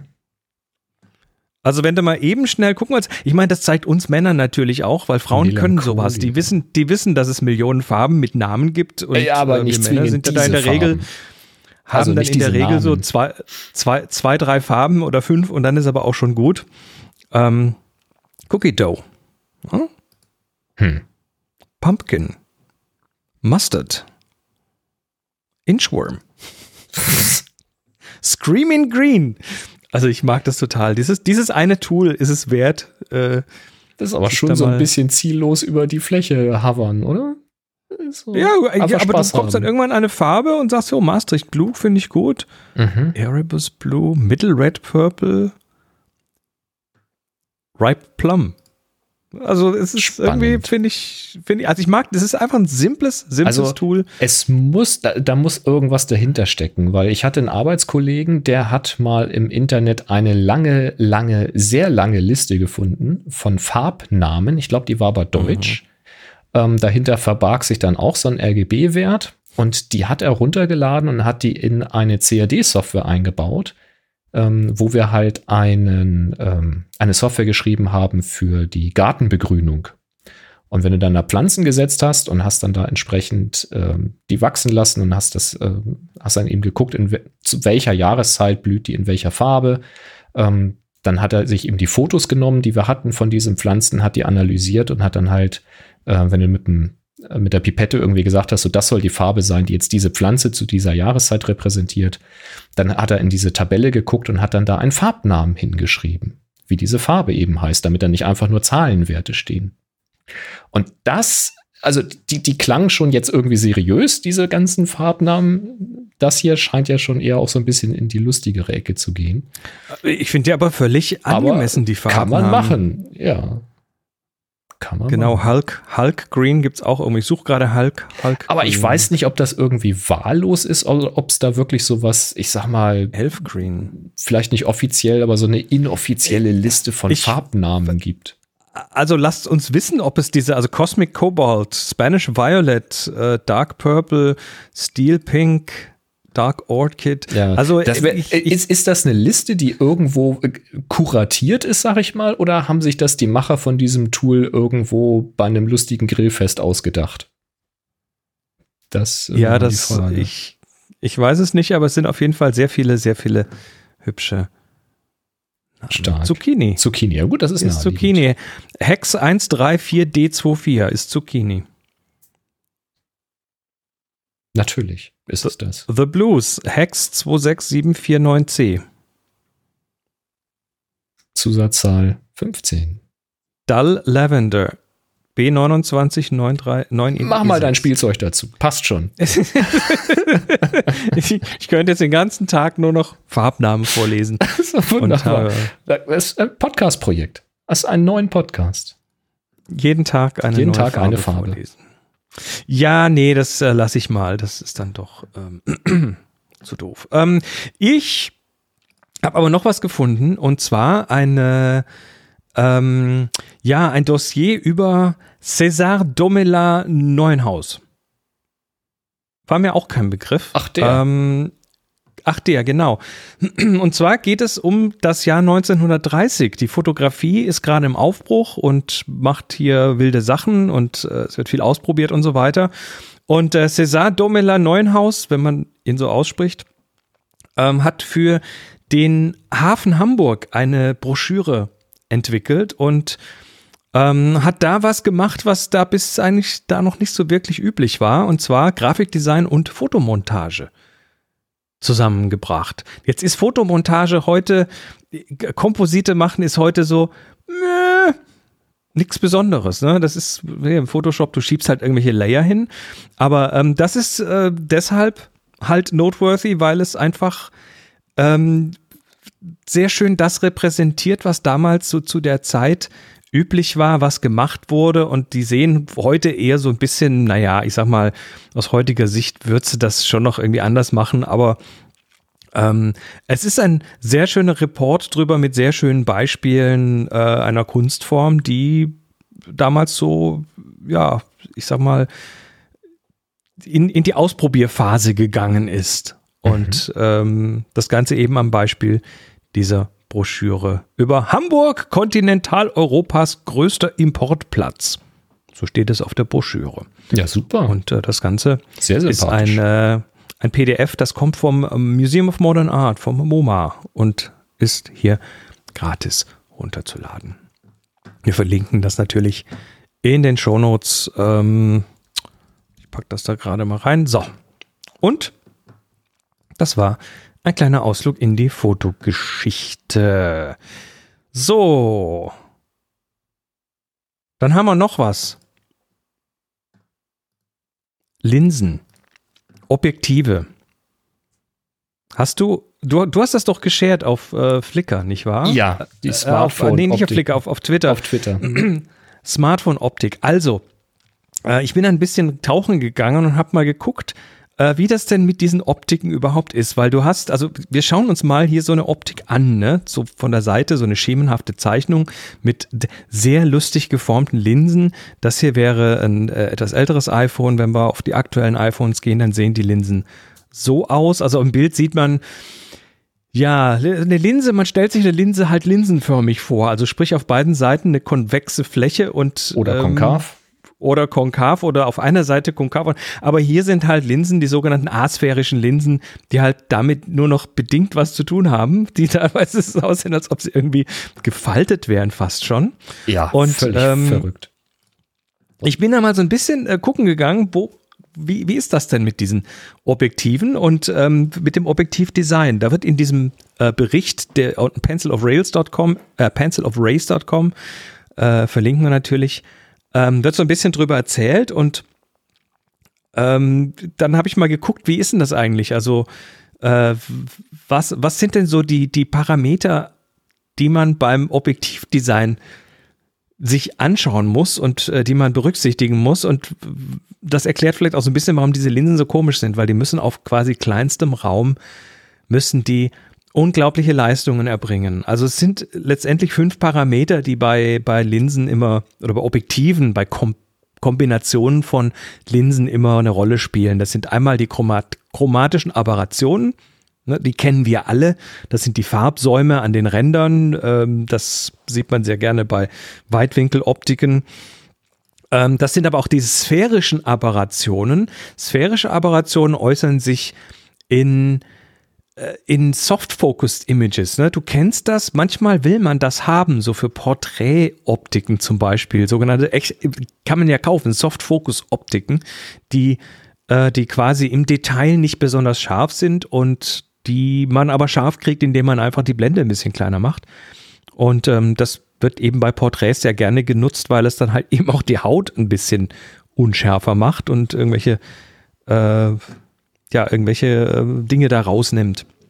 Dann gibt es die Curvature of Field, die Bildfeldwölbung. Das kennt man, das sieht man daran, dass zum Beispiel du auf eine Fläche nicht fokussieren kannst, dass also ein Teil von dem Bild scharf ist, aber drumherum so ein Rändern Unschärfen gibt. Mhm. Das ist ja, also Lens Baby ist ein gutes Beispiel dafür. Das fokussiert halt nur auf einen Punkt und der Rest ist völlig unscharf. Das ist eigentlich auch eine Eigenschaft von Objektiven bzw. von Linsen, die man versucht, durch diese verschiedenen komischen Designs dann wegzukorrigieren. Und solche Bildveränderung ist dann für Porträts vielleicht noch ganz okay, aber ich sag mal, spätestens wenn du Architektur oder Makro oder sonst was fotografieren möchtest, dann hast du da ein Problem. Auch das kriegst du glatter, dieses Bildfeld, indem du einfach ein bisschen die Blende zumachst. So, das waren 3. Jetzt gibt es auch noch 2 weitere. Der nächste heißt Coma. Coma describes the reduced ability of a lens to render a sharp point image that originates away from the lens axis. Also du hast bisher immer so im Objektiv Mittelpunkt, aber jetzt geht es darum, ob das Objektiv auch an den Rändern scharf stellen kann, weil manche können das eben nicht so gut und dann bekommst du da entsprechende Artefakte. Und das letzte ist der Astigmatismus. Das kennt man vielleicht, wenn man mal eine Brille bekommen hat. Das wird manchmal so bei den Augen gemessen, Astigmatismus. Und letztendlich in der Fotografie ist das, sieht man das im Bokeh. Nämlich, dass der Bokeh sich, wenn man frontfokussiert, irgendwie in eine Richtung streckt und wenn man hinten fokussiert, in die andere Richtung streckt. Also kennst du manchmal, dass diese Lichter im Bokeh einfach irgendwie, oder dass das, was im Bokeh da stattfindet, dass das einfach eiförmig wird. Ja, ja. So Katzenaugen. Und da gibt und so. Es diesen Swirly-Bokeh, der dann sich quasi so um das Zentrum rumdreht. Und ja, das ist auch, manchmal ist das gewollt, aber eigentlich generell eher nicht. Also diese 5 Sachen, die chromatischen Aberrationen, die sphärischen Aberrationen, die Bildfeldwölbung, das Koma und der Astigmatismus sind Dinge, die da korrigiert werden müssen. Und ja, diese Linsen, die in diesen Smartphones drin sind, das ist nicht nur iPhone, das hier ist ein iPhone-Beispiel, das ist ein iPhone 7. Das ist bei allen Smartphones heute so, dass da tatsächlich extrem advanced Optiken zum Einsatz kommen mit unglaublich wild geformten Linsen, die wirklich mit konvex und konkav nichts mehr zu tun haben. Ja, oder und, alles in einem sind, an unterschiedlichen Stellen der Linse. Das ist richtig, also man nennt das asphärische, aspherical bedeutet, dass es eben nicht nur sphärisch ist, sondern dass es tatsächlich aus diesem klassischen Konvex-Konkav rausgeht. Ich frage mich, wie man sowas herstellen kann. Also ich verstehe ja, das noch, wie man Linsen schleift, aber wie geht das? Wie macht man das? Aber das wird ja bestimmt solche nicht gegossen, Formen. Wird das gepresst oder kann man das wirklich schleifen?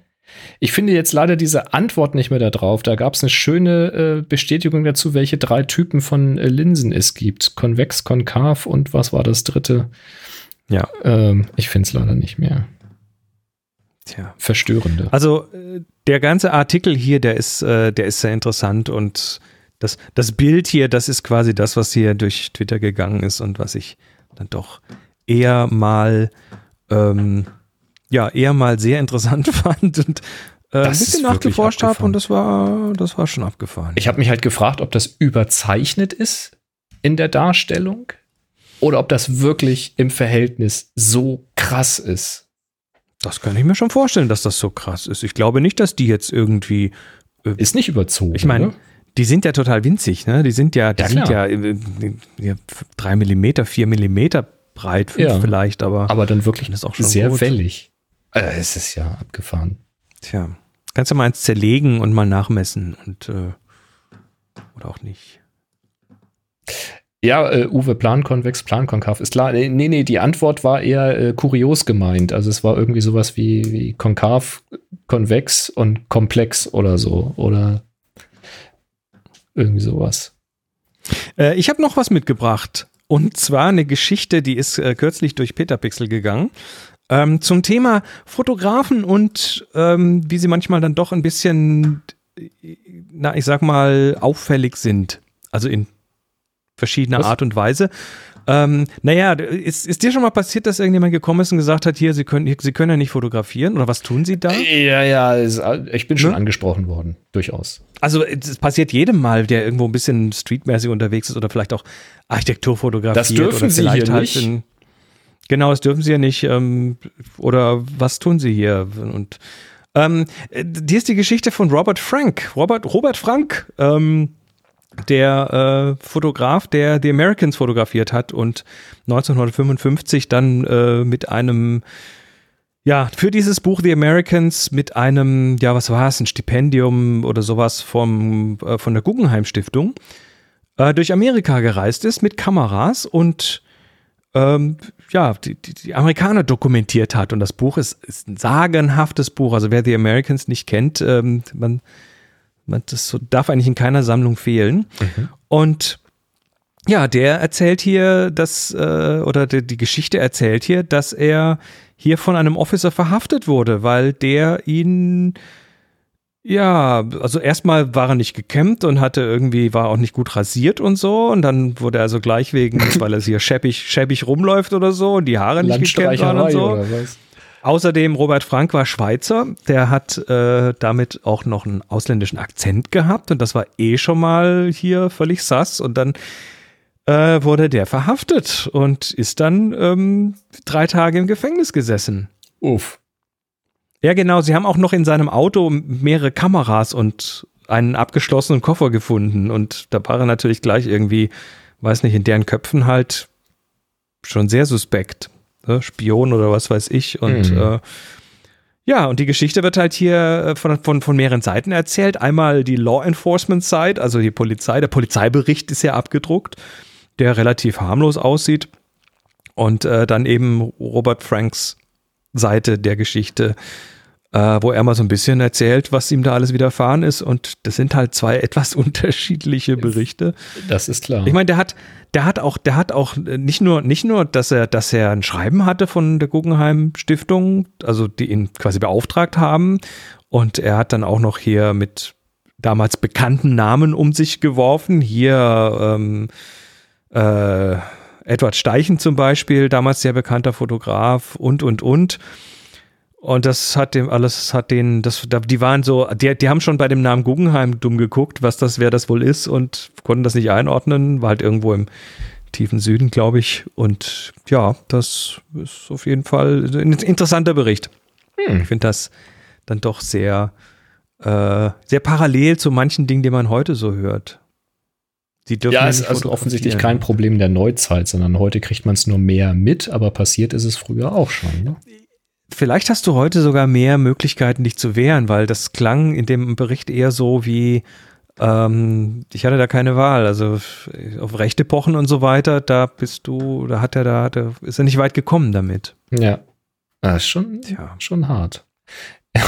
Im Slack kommen gerade Tipps, also Warnweste anziehen zum Beispiel, dann geht man als Vermessungstechniker oder halt zumindest irgendwie als Offizieller durch. Das kann schon funktionieren, je nachdem, wo man unterwegs ist. Ich kenne ein paar, die sind mittlerweile schon recht alt aus Kalifornien, die alle Nationalparks in den USA fotografiert haben. Alle. Und die haben einen Camper im Prinzip, aber der Camper ist eben kein Camper, den man von außen als Camper erkennt, sondern das ist eher so ein Expeditionsfahrzeug mit hinten einer großen Kastenaufbau drauf und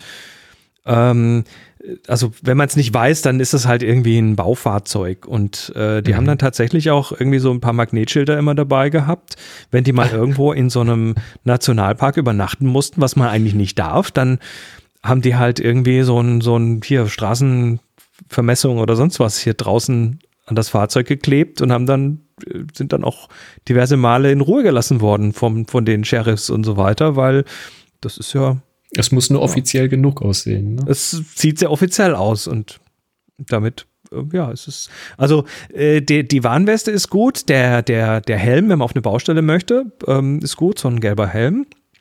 Und das in Deutschland ist das Passwort, um an dem Pförtner vorbeizukommen, das geheime Passwort ist Mahlzeit.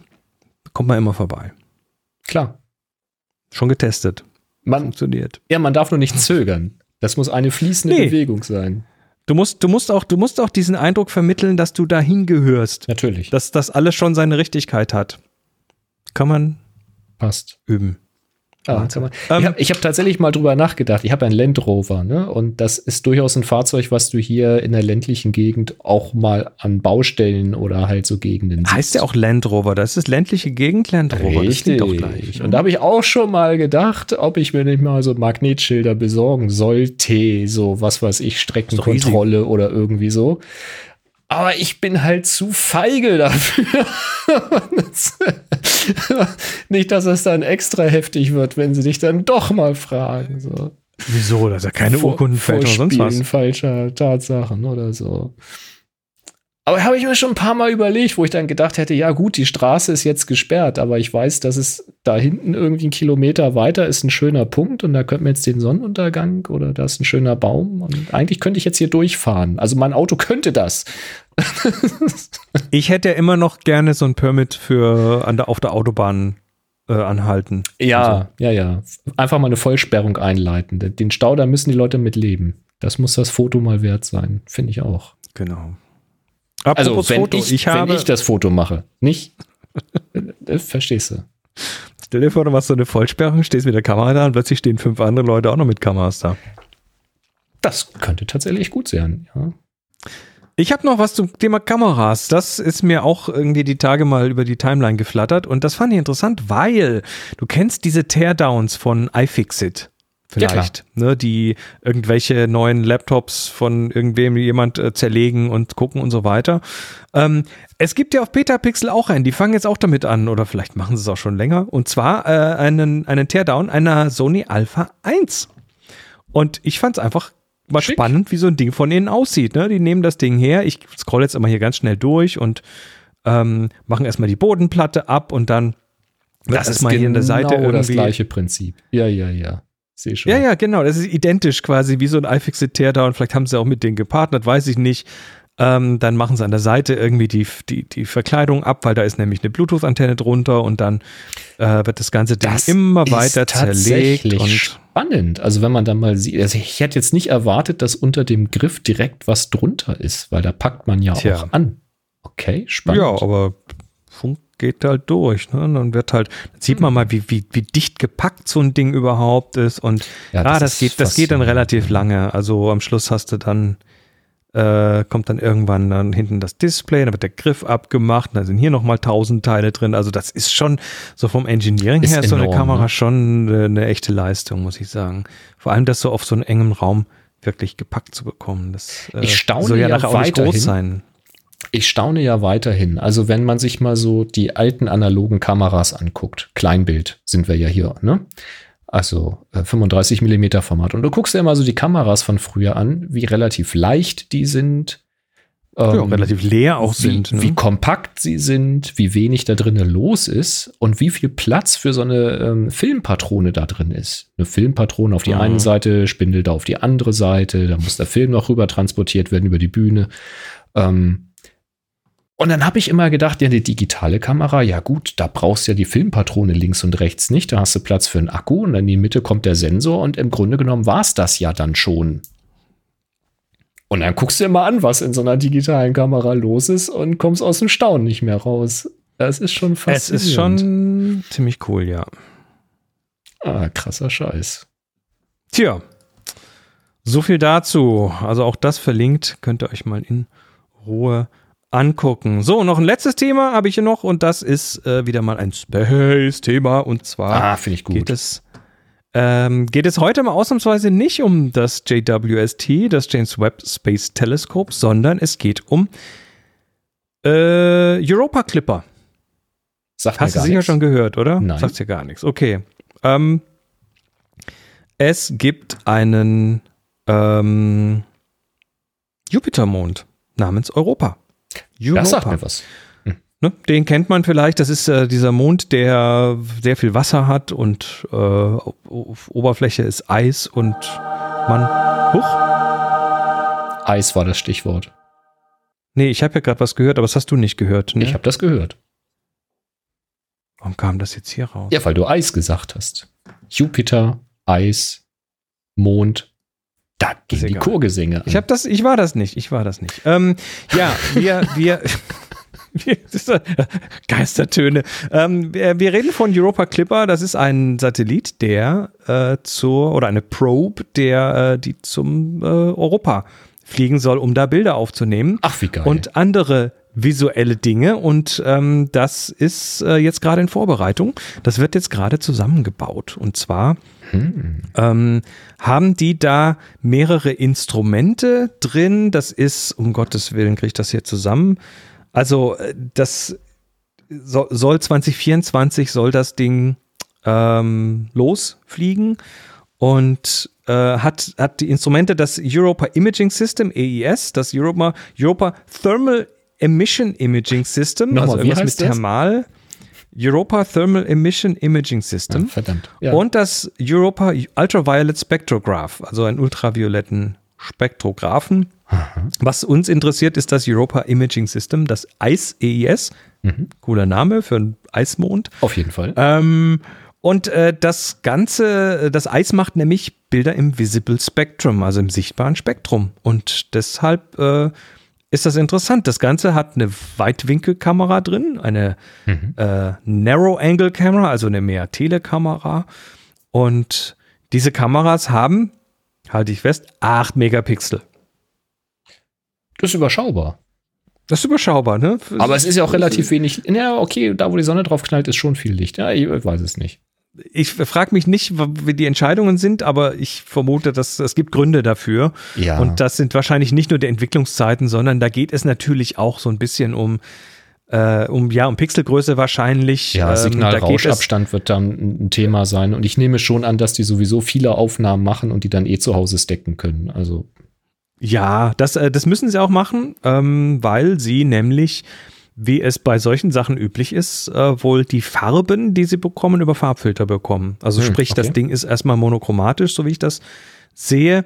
Sieht, wie gesagt, unseren sichtbaren Bereich, aber auch Nahinfrarot und ein bisschen Ultraviolett. Und diese Telekamera kann 60 Grad auf so einem Gimbal sich bewegen, auf 2 Achsen. Und beide Kameras zusammen können auch stereoskopische Bilder machen und haben eben Filter, um dann Farbbilder zu bekommen.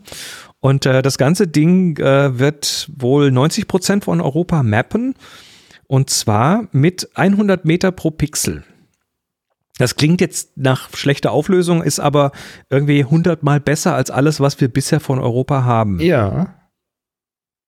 Also nicht schlecht. Das heißt, die fliegen ja auch nicht irgendwie, 30 Kilometer über der Oberfläche. Die sind ja schon auch noch ein Stück weg. Richtig, da wird es ein paar Flybys geben. Ich vermute, dass der um so eine eirige Umlaufbahn da irgendwie einschwingt, und dann wird das Ding eben im Gegensatz zu Galileo, die Sonde, die ja da draußen ist und auch Bilder geschickt hat, die auch schon sehr, sehr beeindruckend waren. Aber Europa wird halt, oder der Europa Clipper wird halt deutlich bessere Fotos schicken. Das dürfte dann ja die Mission sein, die gemacht wird wegen der ersten, wo sie halt Sachen entdeckt haben, wo sie gesagt haben, da müssen wir noch mal genauer hingucken. Europa ist immer noch ein Kandidat für möglicherweise irgendwie vielleicht doch irgendwelches Leben oder so. Genau. Also, weil da ist Wasser, da ist auch unter der Oberfläche höchstwahrscheinlich flüssiges Wasser. Schauen wir mal. Sehr cool. Schauen wir mal. Ich hatte ja neulich erst wieder eine Dokumentation über Pluto gesehen, von der Mission, die da vorbeigeflogen ist. Und alleine bei dem Vorbeiflug, der ja echt extrem schnell ging, da sind so geile Bilder entstanden. Ja. Wow. Kaum zu glauben, was hier dann bei rauskommt. Freue ich mich drauf. Denke mal, wir können das noch erleben, ne? Hoffe ich mal. Ich denke, ich klopfe mal auf ganz viel Holz. Ich habe ja auch ganz viel Holz vor mir. Ach ja, so ist das. Ja, wir haben Fragen bekommen. Was sagst du denn dazu? Also eine zumindest. Hey, die Leute fragen wieder. Das ist schön. Maxamann hat gefragt. Eine Frage zu Bokeh. Und zwar habe ich auf Wikipedia auf Ich fange nochmal an. Eine Frage zum Bouquet. Ich habe auf Wikipedia gelesen, dass when a lens is stopped down smaller than its maximum aperture size, minimum f-number, out of focus points are blurred into the polygonal shape formed by the aperture blades. Also, wenn ein Objektiv abgeblendet wird und eben nicht mehr die maximale Öffnung hat, das ist die ja rund halt, ist die maximale Öffnung. Ja, ne? Weil da ist halt nichts im Weg. Das Objektiv ist halt rund. Wenn man also abblendet, dann sind die Teile, die nicht im Fokus sind, eben unscharf. Und zwar in einer polygonartigen Form, die davon abhängig ist, wie die Blendenlamellen geformt sind. Und dann schreibt er hier weiter, in Darktable gibt es einen Lens-Blur-Filter, bei dem man nun auch die Anzahl der Diaphragm Blades einstellen kann. Also da kann man wahrscheinlich ein künstliches... Diaphragm. Das G ist stumm. Einstellen kann. Also da kann man wahrscheinlich künstlich das Bouquet rechnen lassen. Irgendwie ist mir das in der Realität noch nicht untergekommen, dass die Anzahl der Iris-Einzelteile des Bouquet verändern. Unter welchen Umständen kann man das sehen? Welchen realistischen Einfluss hat die Anzahl der Blades?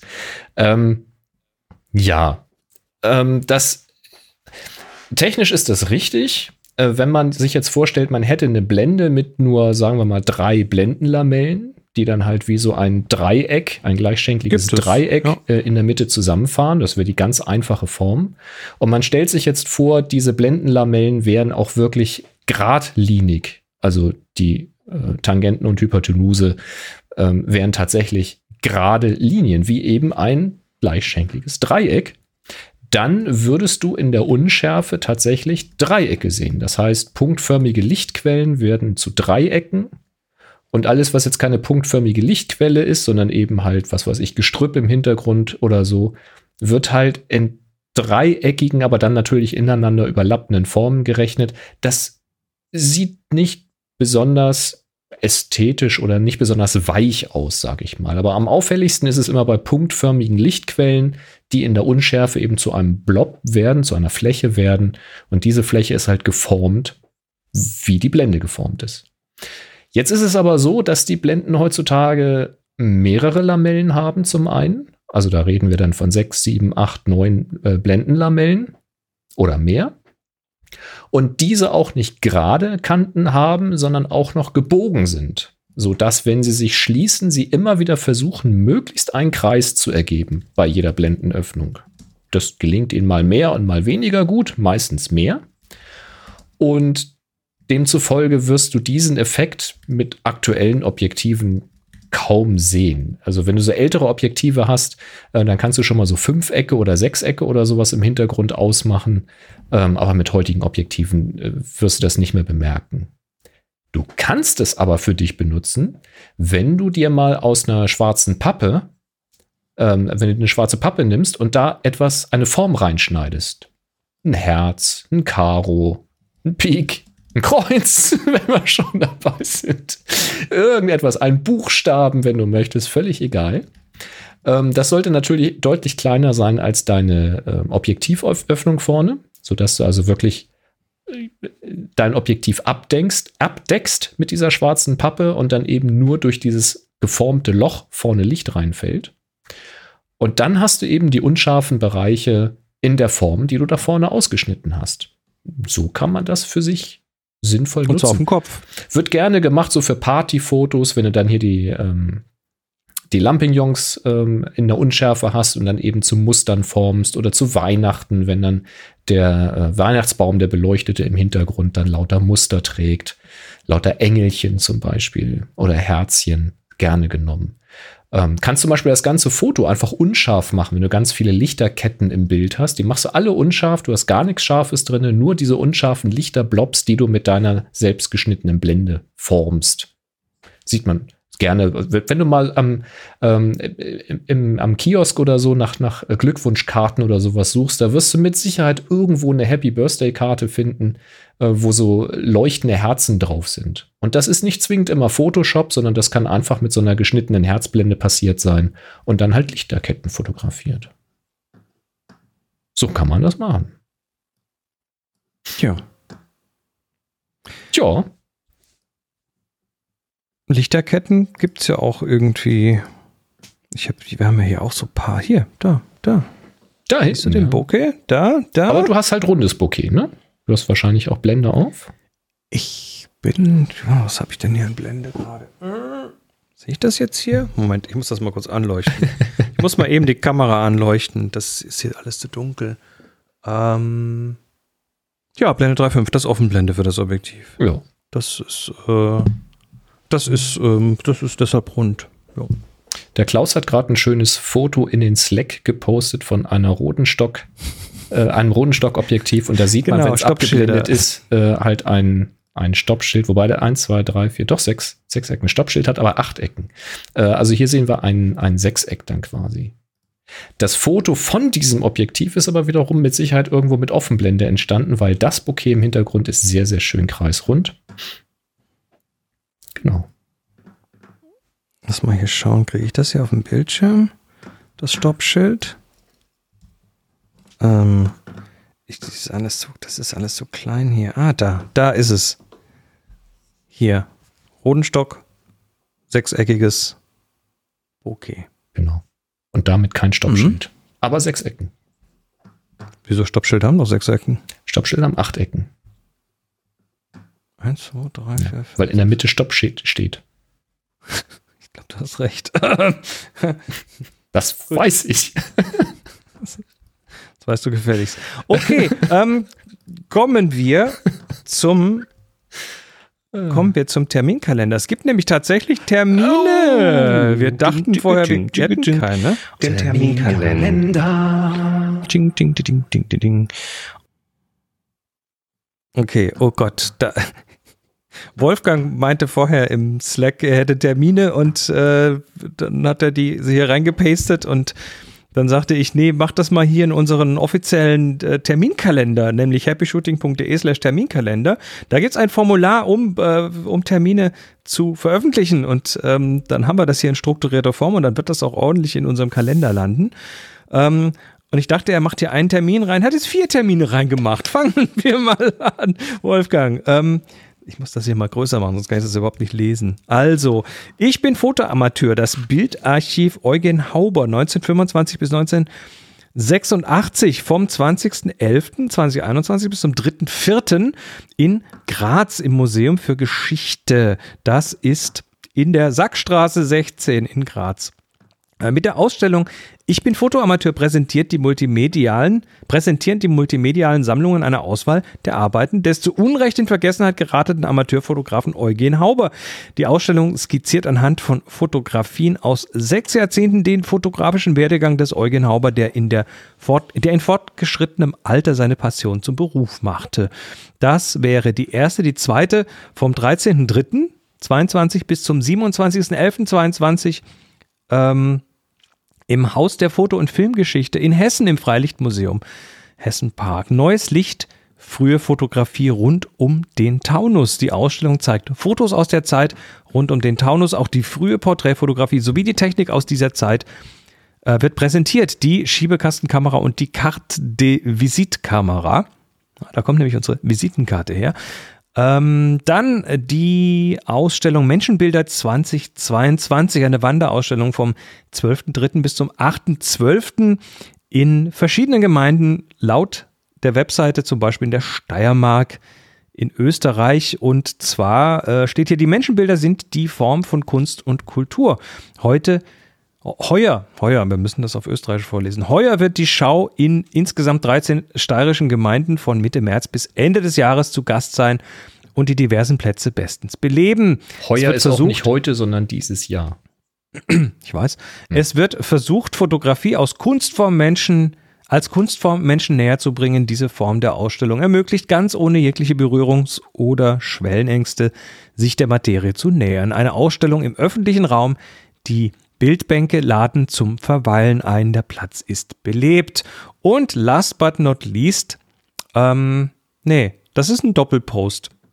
Er hat nur 3 gepostet, aber das dritte doppelt. Okay, ja, danke Wolfgang für die Termine. Wer diese Termine jetzt irgendwo sehen möchte und sie nicht nur hören möchte, der gehe bitte einfach auf happyshooting.de/Terminkalender. Dort findet ihr diese und andere Termine und alles Mögliche rund um die Fotografie. Solltet ihr selber Termine haben, dann könnt ihr die dort dann eintragen und wir freuen uns drauf. Die dann dort. Die dann dort, da, die du, da, dumm. So. Dann haben wir noch was zu tun. Was klingelst du denn? Naja, Gewinner ermitteln. Ne? Wir haben nämlich eine Aufgabe aufzulösen, nämlich die Zerstört-Aufgabe. Und wir verlosen diesmal ein... Ja, ich weiß noch nicht, wie ich das verschicken soll. Das ist ein bisschen sperrig. Und zwar eine Quenox Blitzschuh-Wasserwaage. Ich muss mal gucken, dass ich... Das wird schwierig, du. Dann soll ich dir mal einen großen Karton schicken? Ja, ich muss auch mal gucken, ob ich hier noch irgendwie... Das schiebt man eben oben einfach in den Blitzschuh hinein und dann kann man eben oben an der Libelle sehen, ob die Kamera gerade ausgerichtet ist. Kann man damit Wasser wiegen? Ja, ist auch Quatsch. Ne? Ja, die zerstört Aufgabe. Hier sind die Bilder. Wir haben 21 Teilnehmende mit ihren Fotos und ja, da sind kaputte Dinge zu sehen. Ich sehe kaputte Dinge. Also mal gucken, dass ich das wieder verpackt kriege. Ist in diesem Licht eine transparente Folie. In diesem Licht ist... Lass es nicht fallen, sonst atmet es jemand aus Versehen ein. Ja, es ist gar nicht so abwegig. Ab und zu fährt hier auch mal ein Staubsaugerroboter durch. Sag mal, das kann ja nicht so schwer sein, diese Tüte aufzumachen. So, unglaublich. So. Als diese Roboter neu waren, hat ein Freund von mir sich auch so ein Ding zugelegt und meinte dann, die ersten paar Tage sind sie immer mit so Papierschnipselchen und haben das Ding gefüttert. Super. So. Weil es so Spaß gemacht hat. Ja, lass uns würfeln. Genau, lass uns würfeln. Wir haben wieder unsere 100er Würfel und würfeln jetzt so lange, bis wir was von 1 bis 21 haben. Ich fange an und ich würfle eine 91. Runtergefallen nochmal. 10. Dann höre ich auf. Kein Bock mehr. Was, die 10 war's? 10 habe ich. Flori 272 ist das bei mir. Das dürfte das hier sein. Korrekt. Von Florian. Wir sehen ein Objektiv. Ein auseinandergenommenes Objektiv. Da ist quasi der hintere Teil, also der Teil, der an die Kamera geflanscht wird, Bajonett sagt man auch, der ist... Aber der sieht recht ordentlich abgenommen aus. Ich weiß nicht, ob der abgenommen ist. Wollte ich gerade sagen, ist das zerstört oder ist das zerlegt? Ne? Ja, disqualifiziert da steht natürlich. Aber, ne? Florian steht leider beim letzten Shooting mal ein Objektiv zerstört. Ja, also vielleicht einfach auch kaputt gegangen, vielleicht hat er mal reingeguckt. Oder es ist tatsächlich so sauber abgeplatzt. Das wäre natürlich der Härtefall. Das ist ein Sigma-Objektiv. Ein 28 bis 70 mm, Blende 2.8 EX. Ja, schönes Teil an und für sich. Und ja, mir ist ja mal etwas Ähnliches passiert mit einem Olympus-Objektiv, als ich von den Klostergeistern nach Hause gekommen bin und ich nach dem Schlüssel gegriffen habe in der Tasche, habe ich nicht realisiert, dass ich lose auf die Tasche das Objektiv gelegt hatte. Und dann ist es mir auf die Treppe geknallt und sauber abgeschert. Das sah ähnlich aus, aber ein bisschen kaputter. Ja, ich hatte mal den Fall mit einem Canon-Joghurtbecher mit einem 5018, ja, mit dem schlecht gebauten von damals. Da war vorne ist mir runtergefallen und dann war vorne das Frontelement rausgefallen. Mhm. Diese Plastikeinsatz mit dem Frontelement. Das habe ich wieder so reingeklickt bekommen und hat auch weiter funktioniert, war also ganz okay. Ja. Und dann habe ich bei einem Event meinem Bruder das war ein Konzert, wo ich auf der Bühne war, habe meinen Bruder verdonnert zu fotografieren, habe ihm das in die Hand gedrückt mit dem 5018 und er stand dann vor der Bühne und dann löste er aus und ihm fiel vorne dieses Frontelement runter und ich habe ihn nicht gewarnt und der war dann doch ein klein bisschen geplättet, weil, ja, stell dir vor, dir drückt jemand seine Kamera in die Hand und drückst ihn drauf und sie kaputt. Fällt auseinander. Ja. Ja, nicht so gut. Ich musste sehr lachen. Ja, aber hier schön zu sehen, ich finde, also das Objektiv ist natürlich formatfüllend, im Querformat abgelichtet, auf einem hellen Untergrund. Das sieht aus wie so ein Holzlaminatboden. Und natürlich die Schärfe nicht komplett, also kein reines Produktfoto, sondern schon eben mit einer Unschärfe aufgenommen. Der Schärfepunkt liegt eben im zerstörten Bereich, also auf der Platine, die man sehen kann, und dem Flachbandkabel. Sehr schön mal so das Innenleben eines Objektivs zu sehen. Und die Unschärfe nach vorne zum Bajonett und eben in den anderen, also nach hinten in den Bildbereich zur Streulichtblende. Eigentlich ganz schön getroffen so. Also ja, eine schöne Erinnerung an ein defektes Objektiv. Ich bin mir nicht sicher, also ich weiß, dass die Sigma-Objektive eher so kein Tiefschwarz haben, sondern eher so einen schimmernden Grauton. Anthrazit fast. So ein Anthrazit, ja. Ich wäre mir nicht sicher, ob ich hier den Schwarzpunkt noch ein bisschen runtergezogen hätte, aber wahrscheinlich nicht, denn im inneren Bereich sieht das alles genau richtig so aus. Also wahrscheinlich ist das tatsächlich so der Grauton. Ist ja auch so, ja. Fühlt sich ja so, also diese Objektive, ich muss mal gucken, ich glaube, ich habe auch noch eins aus der Serie.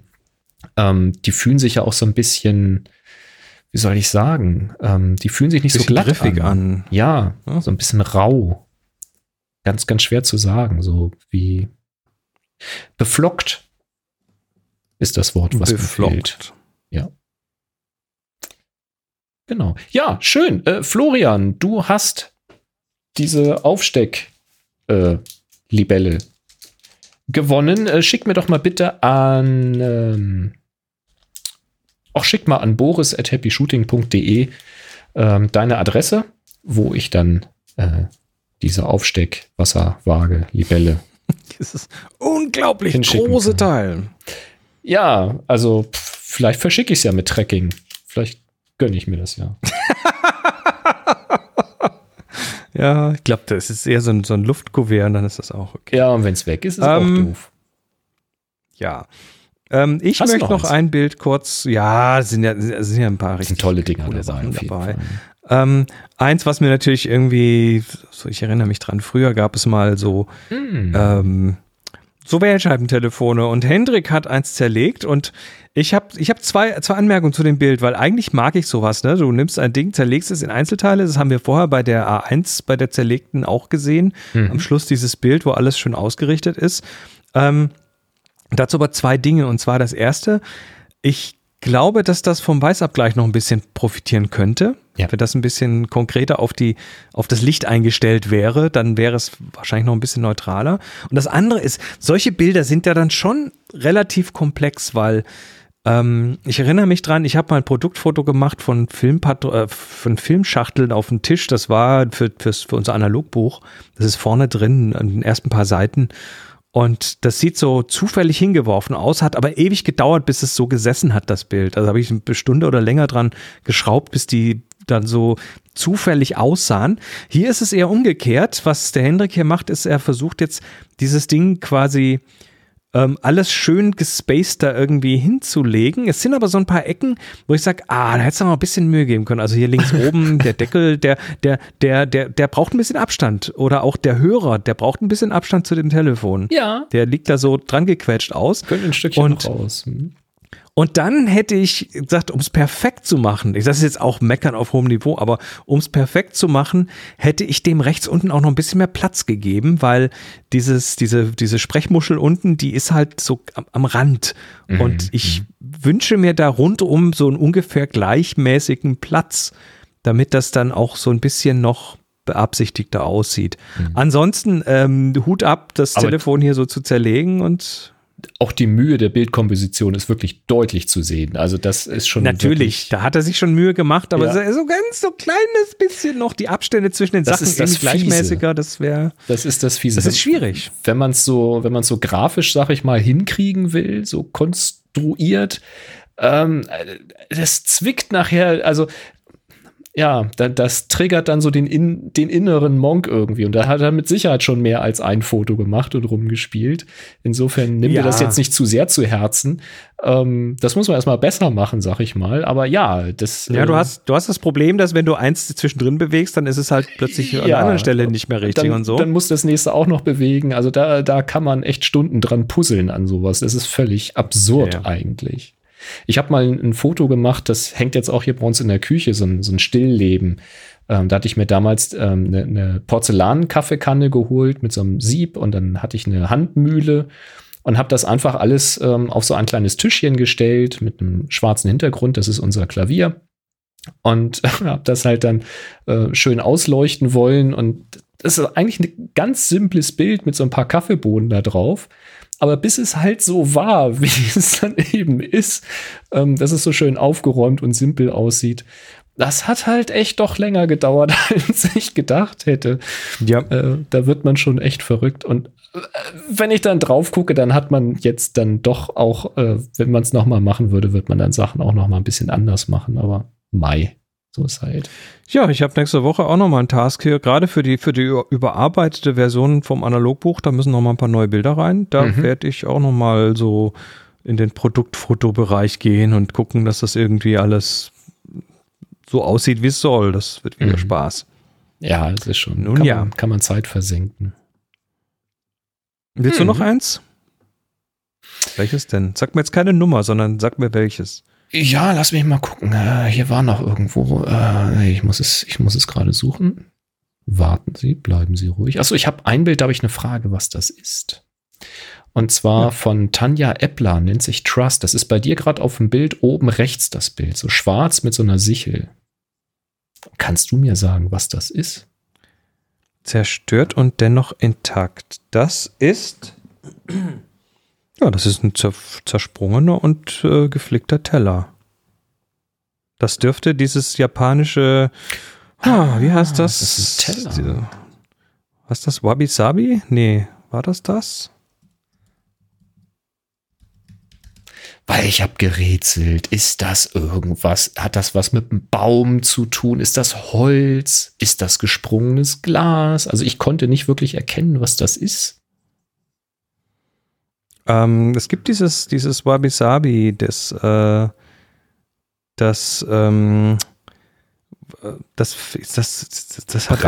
mit Teflon Ästhetik zu tun. Was, eine Bratpfanne Teflon? Hä? Eine Teflonpfanne?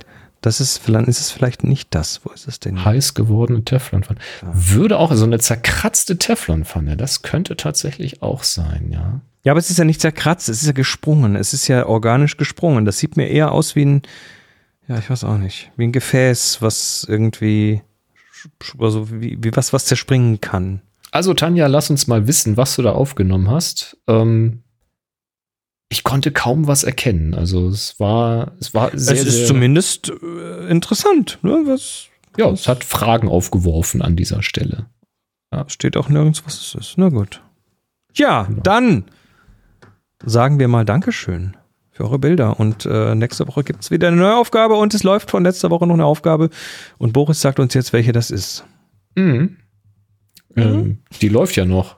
Kann man ja relativ leicht nachgucken, wenn man auf happyshooting.de Aufgaben geht. Das weiß vielleicht auch nicht jeder. Dann kann man sehen, dass die aktuelle Aufgabe unecht heißt und noch bis zum 17.03. läuft. Ja. happyshooting.de/Aufgaben. Immer eine gute Anlaufstelle. Wenn man mal sehr spontan eine Frage beantworten muss, welche Aufgabe gerade läuft. Und wir haben noch einen kleinen Hinweis. Und zwar hatten wir letzte Woche Mittwoch die LFFS, die lockerfluffige Fotoshow. Wer sie nicht gesehen hat, sie ist auf YouTube auf unserem Kanal. Der Kanal heißt Happy Shooting Podcast. Das war die zweite Folge. Wir haben da Bilder besprochen und zwar Hörerbilder. Zuschauerbilder und zwar von MPG Channel, von Fotoholly, von Ralf und von Laurent. Die sind mit im Video und wir haben die nächste LFFS am kommenden Mittwoch und zwar am Ist das so? 16.03. Ja. Okay. Am 16.03. Du bist jetzt schon verplant und zwar wieder von 18 bis 19 Uhr, eine Stunde interaktiv auf YouTube. Like, comment and subscribe und so weiter. Ja. Und da freuen wir uns drauf. Und unsere nächste Live-Sendung hier ist schon dann übrigens, wenn wir gerade schon Termine rausgehen, ist am 15. nächste Woche, 15.03.2022. Was willst du denn teasern? Falls es euch interessiert, können wir zum Beispiel auch darüber sprechen. Das ist ein Anti-Beschlags-Set von Zeiss. Das machen wir, da machen wir einen Live-Test davon. Das ist schon mal ganz cool. Dann hab schon mal die Brille bereit Und falls jemand von euch live dann dabei sein möchte am 16. habt auch ein paar Polls bereit, weil wir wollen auch neue Polls fahren und schauen. Hast du ein paar Polls von dem Glücksrad runtergenommen? Mal gucken. Also, bis nächste Woche dann. Immer ein Poll übrig ansonsten behalten. Ansonsten allen anderen auch danke, die hier mithelfen, wie immer vor und hinter den Kulissen. Und wir sind raus und sagen Tschüss. Hilfe. Bis zum nächsten Mal. Wenn es wieder heißt, ne? Hilfe, mein Bouquet ist nicht unscharf. In diesem Sinne, 3, 2, 1. Happy Shooting.